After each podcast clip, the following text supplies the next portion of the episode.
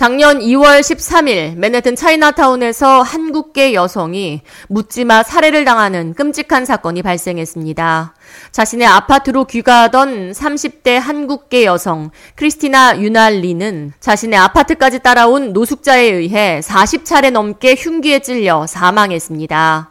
맨해튼 지방검찰은 피해 여성의 아파트에 숨어 있던 25세 노숙자 아사마드 내쉬를 살해 용의자로 기소했지만 그는 현재까지도 혐의를 전면 부인하고 있습니다. 뉴욕시경은 해당 사건을 증오범죄로 규정하진 않았지만 아시아계 커뮤니티는 우리 모두가 유날이었을 수 있다며 두려움 없이 거리를 거닐고 싶다. 뉴욕시장은 뉴욕시의 안전을 보장하라는 피켓을 들고 규탄 시위를 벌였습니다.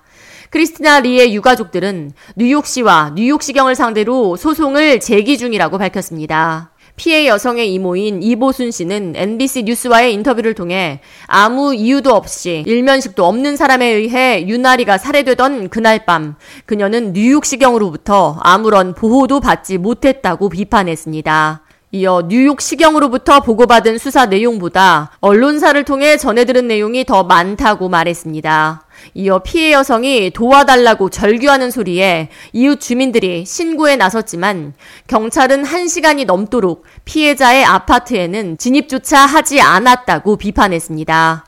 이어 사건 소식을 전해 듣고 하늘이 무너지듯 너무 고통스러웠다며 조카가 얼마나 무섭고 괴로웠을지를 생각하면 너무 마음이 아프다고 말했습니다. 크리스티나 유나 리 측 소송을 맡고 있는 찰스 윤 유가족 측 변호사는 유가족들이 사건의 전말을 알길 원했지만 뉴욕시경의 수사 보고서 자체에 접근할 수가 없었으며 뉴욕시경은 신고 접수가 이루어진 이후에도 적극적으로 개입하지 않았고 대처하지 못했다고 비판했습니다. 피해 여성의 유족들이 현재 가장 바라고 있는 건 무고히 사망한 크리스티나 유나리의 이름을 딴 노숙자 쉘터를 짓는 겁니다.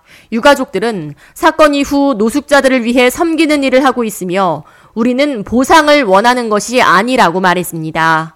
이어 더 안전하고 나은 세상을 만들길 원하는 것이라고 전했습니다. 살해 용의자 내슈에 대한 다음 재판은 다음 주 월요일인 6월 12일로 예정돼 있습니다. K-Radio 이하예입니다.